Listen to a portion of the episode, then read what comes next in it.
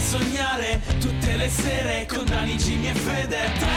Matter Ascolto e chiudo, rido che c'è black humor. Non ti rilassare, non ce n'è per nessuno. Signori del cattivo gusto, sentenze un po' su tutto. Sicuro tornerai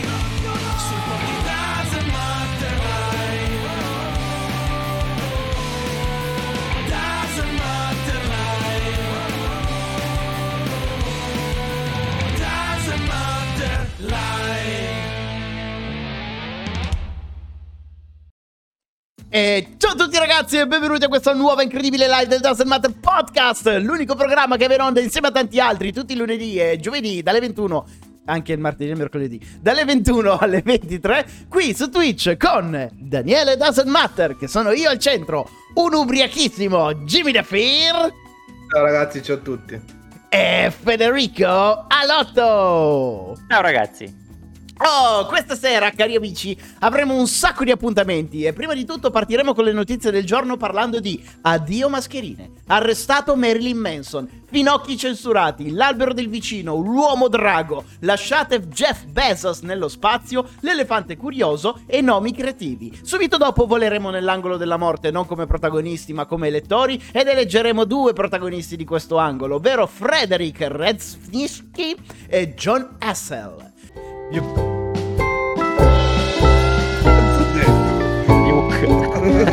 La forza è con te. Volevo dire, vi ho condiviso le immagini da vedere, però era partita la sigla e non volevo parlare sopra la sigla. Ci avete pensato voi comunque. Apriamo le notizie di oggi con una buona notizia per tutti quelli che negli ultimi due anni si sono sentiti soffocati dalle mascherine. Da oggi non c'è più l'obbligo di indossare la mascherina all'aperto. L'Italia entra ufficialmente in zona bianca.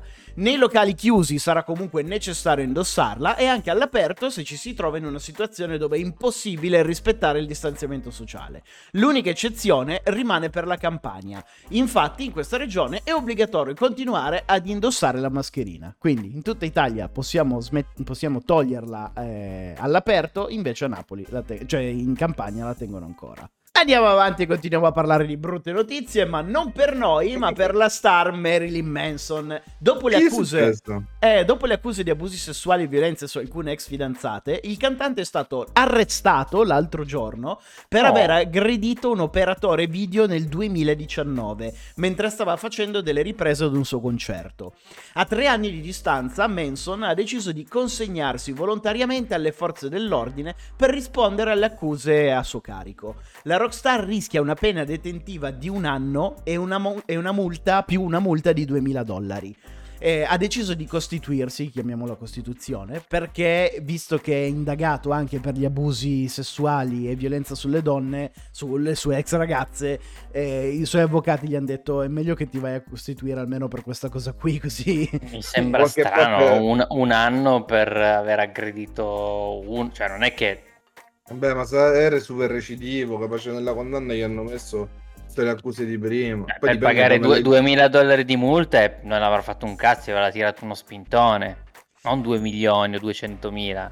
Sì, Non è no, che- eh, vabbè, cioè- eh, però una, cioè, eh, 2000, e- non è, cioè non è che sono 2000 euro e basta, cioè 2000 dollari e basta, sono 2000 dollari più quasi un anno di carcere. Eh no, è quello che non capisco. Io quindi se non vuole di farsi- corpa. Se non vuole farsi un anno di carcere, questi 2000 dollari con la, cauzio- con la cauzione che possono pagare in America lievitano. Secondo me arriveranno sui 30.000 dollari. Passiamo ad una notizia più leggera e ci spostiamo a Bologna. Dove un, ristora- un ristoratore ha passato il limite sui social network al punto di essere censurato da Facebook. L'autore della censura per violazione delle linee guida standard in materia di incitamento all'odio è Daniele Voltini, che in risposta ad un post ha lasciato un commento in cui diceva con tutto quello che potevi fare, proprio i finocchi dovevi, dovevi prendere.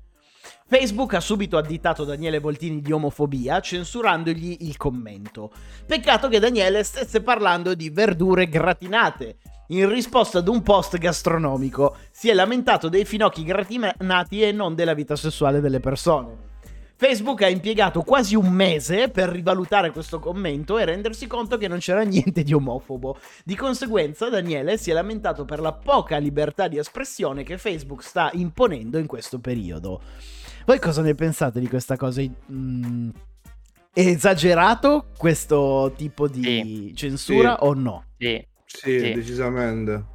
Anche perché secondo me c'è tipo, ci sarà sicuramente un logaritmo, qualcosa che ti va a beccare quelle parole e poi viene messo in archivio. E poi fra un mese in lista, perché saranno ogni minuto ce ne saranno migliaia di queste cose, arriva il tuo turno e te lo controllano. Io invece sono d'accordo con questo tipo di censura perché siamo talmente tanti nel mondo e scriviamo talmente tanto su internet che anche se in questo caso ovviamente non era una cosa grave, però è giusto che venga eh, messo in controllo. Purtroppo i tempi sono quelli che sono proprio perché ci sono tante cose da controllare, però secondo me in questi casi è meglio prevenire che curare dopo. Ma Daniele, ma il disco... Allora, io La libertà di espressione non la devi avere su Facebook, è una piattaforma privata. Ma questo non significa... Questo sono d'accordo. Sono piattaforme... Hanno un potere social, però sono d'accordo. Però anche d- d- vero che non è che ha utilizzato chissà che espressione ingiuriosa. Cioè, io sono d'accordo che bisogna prevenire, evitare messaggi di odio, razziali, cioè, sono d'accordo con il tuo discorso. Ma uno, sei Facebook, ah, sei un'azienda che incassa un sacco di soldi, un mese è un po' troppo per controllare una cosa del genere. Poi, cioè, eh, Finocchi non è che... Cioè, voglio dire, devi controllare anche un po' la situazione. Cioè, veramente, allora, quelli che parlano di... eh, eh, i blog di ricette gastronomiche praticamente devono scomparire tutte le ricette con i finocchi perché finocchi gratinati, finocchi al vapore nessuno Eh, no, può però- scrivere più questa parola se no, No, viene no, bannato Non è, non è che Facebook banna tutte le parole relative ai finocchi.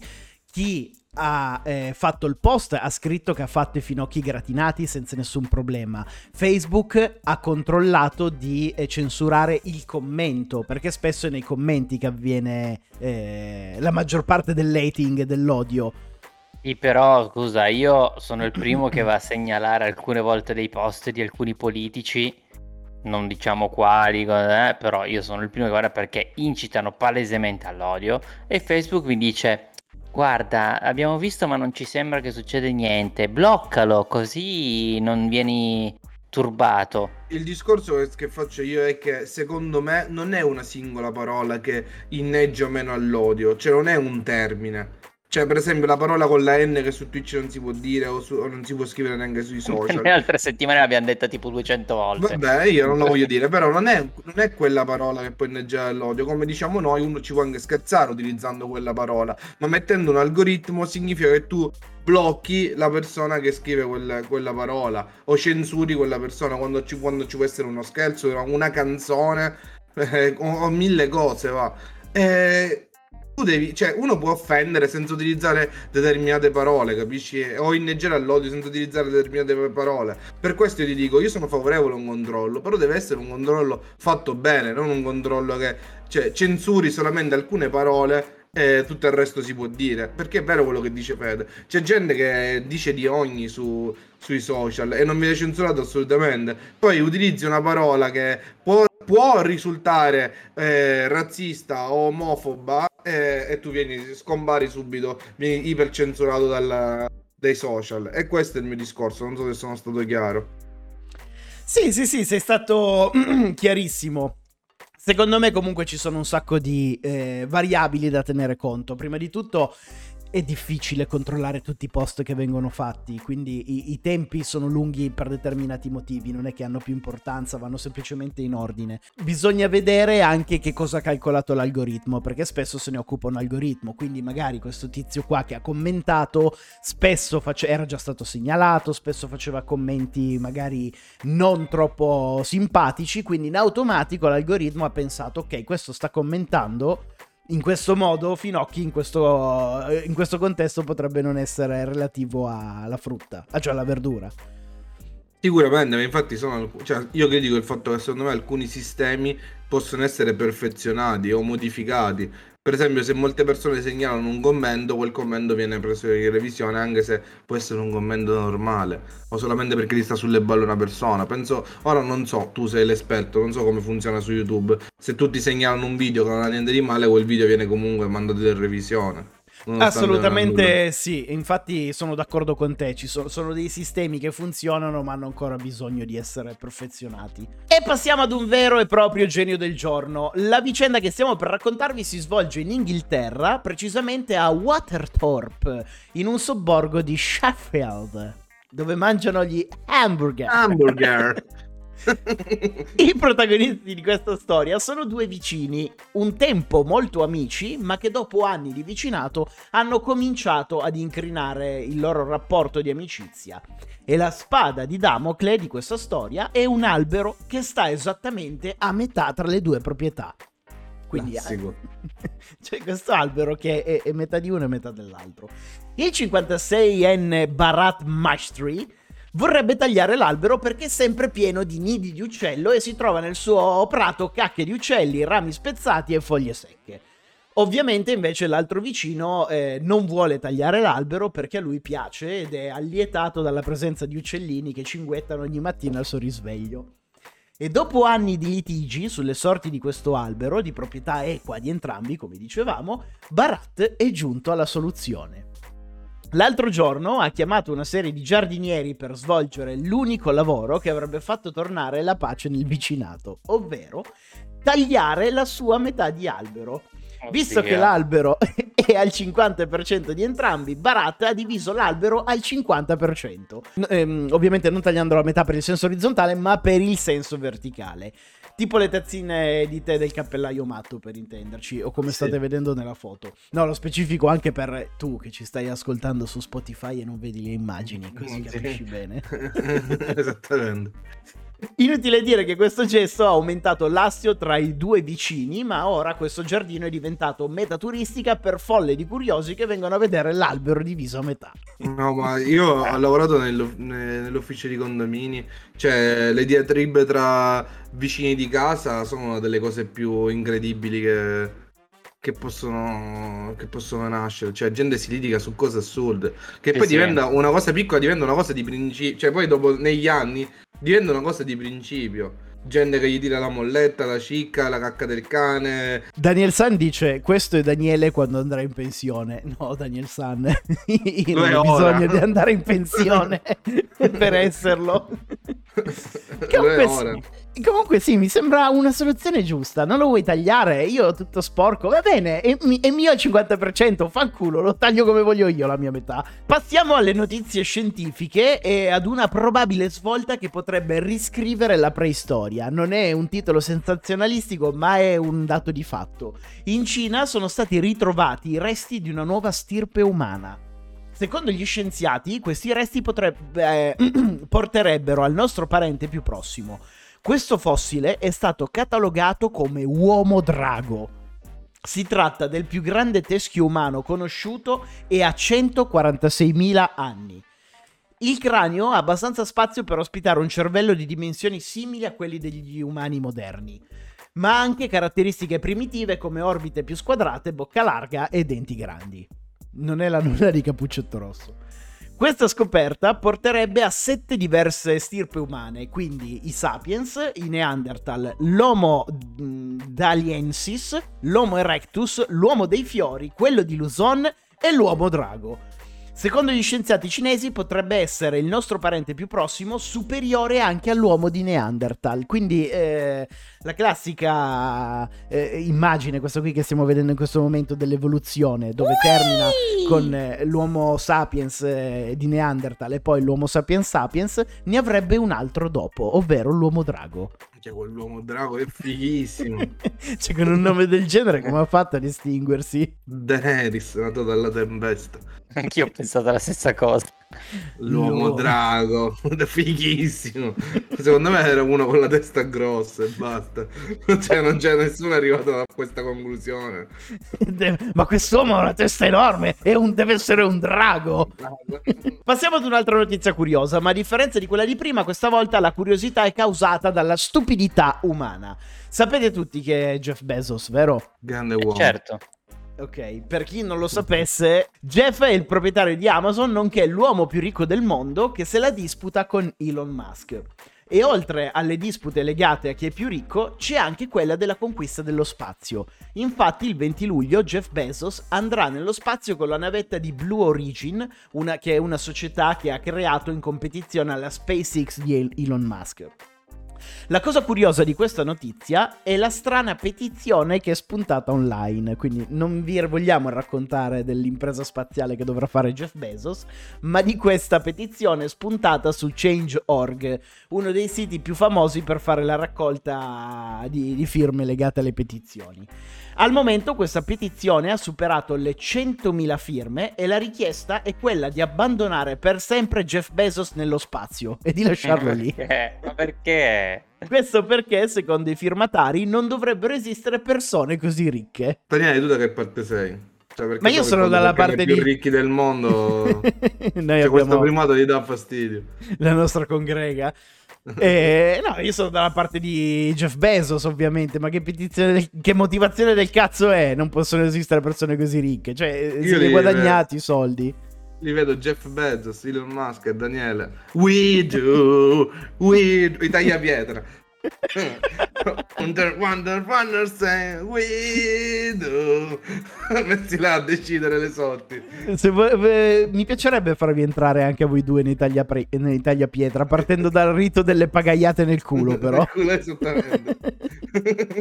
La prossima notizia ci fa volare fino in Thailandia.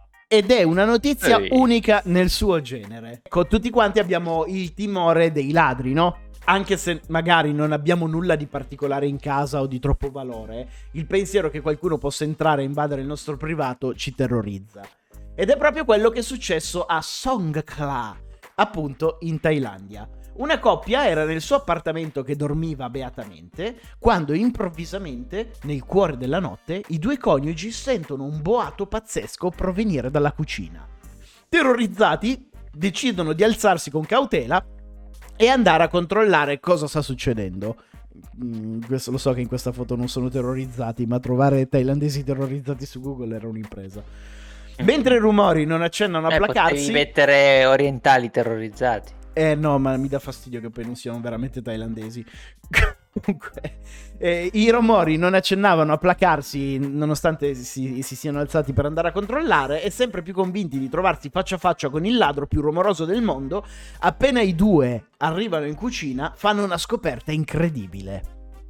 Effettivamente tra i fornelli non- eh, c'è, un, c'è un ladro, ma non è un essere umano. Lo spettacolo che si presenta davanti ai loro occhi è più unico che raro.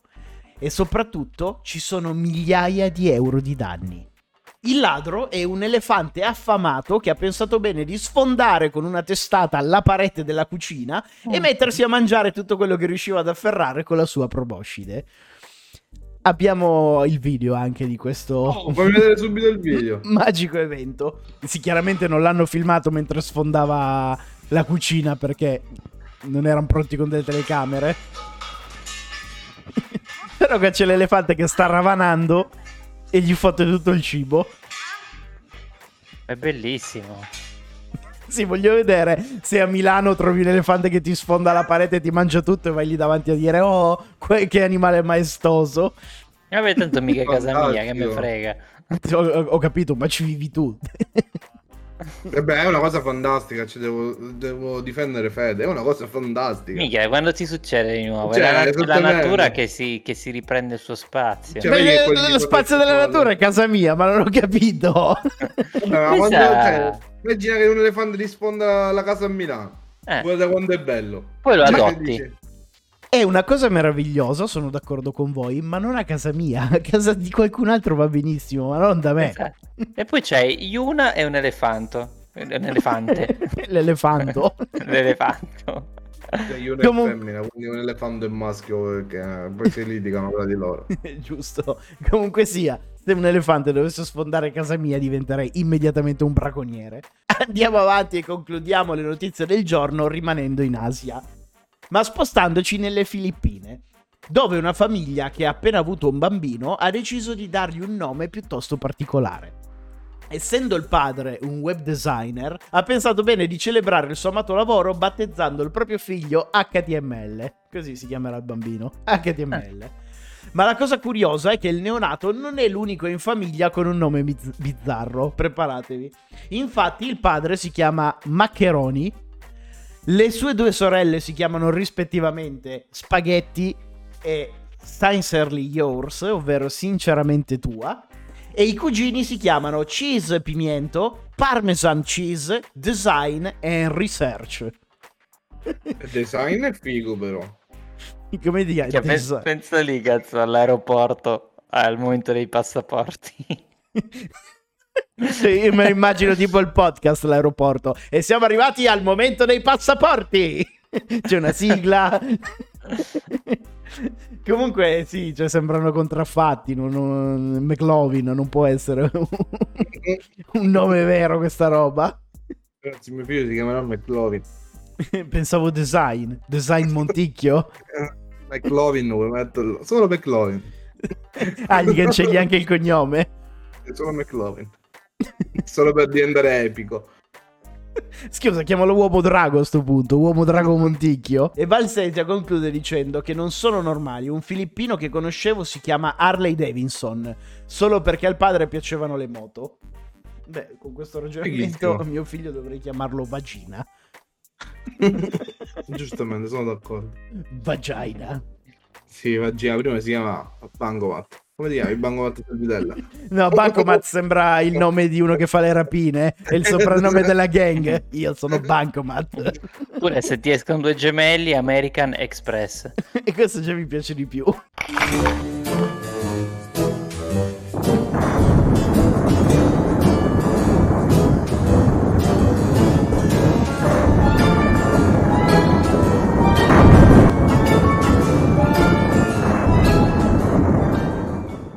L'angolo della morte di questa sera piacerà tantissimo a Fede, o meglio, non gli piacerà, ma è in tema tuo. Ad aprire l'angolo della morte di oggi abbiamo Frederick Redzewski, un compositore sperimentale e pianista statunitense che ci lascia all'età di 83 anni.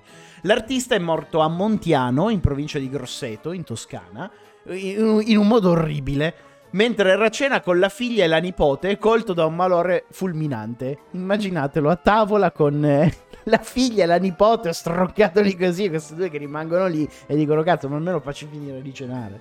Minchia. Io pensavo magari a un boccone che gli è rimasto incastrato. È un bocchino finito male. Eh. e, a della chiud- tromba, ovviamente. eh, e di quello stiamo parlando, musicisti. E a proposito di trombe, a chiudere quest'angolo della morte all'insegna della musica abbiamo John Hassel. Lo conoscevi, Fede? No. È un trombettista e compositore americano che sviluppò il concetto di musica del quarto mondo, da cui derivò poi la world music. Ci lascia all'età di 84 anni. Va bene, ragazzi, con questo programma siamo arrivati alla fine della puntata di questa sera. Speriamo che vi siate divertiti insieme a noi. Noi ci rivediamo domani alle 21 qui su Twitch, che domani ci sarà la quarta parte della miglior canzone straniera del decennio 2010-2020. Voteremo insieme, noi tre sceglieremo la nostra canzone e faremo di nuovo i punti. E la scorsa volta sei arrivato secondo, Fede. Lo so, lo so. Incredibile, io sono arrivato ultimo invece.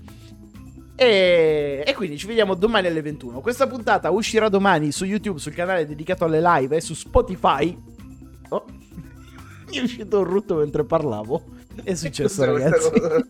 Oh. Oh, Ti sei meravigliato? Oh, mi- che cos'è questa cosa? Sei come Peter, mi ricordo la mia prima scorreggia. Oh Che, cacchio. ca- che cacchio di diavolo è stato? Va bene, ragazzi, ci vediamo domani alle 21. Mi raccomando, seguiteci anche sul podcast su Spotify perché se ci fate entrare nella top mm, In casa podcast, no, vabbè, anche in casa vostra, però se ci fate entrare nella top 200 podcast ascoltati in Italia, noi siamo felici, non ci guadagniamo niente, ma possiamo dire "Ehi, noi eravamo qui".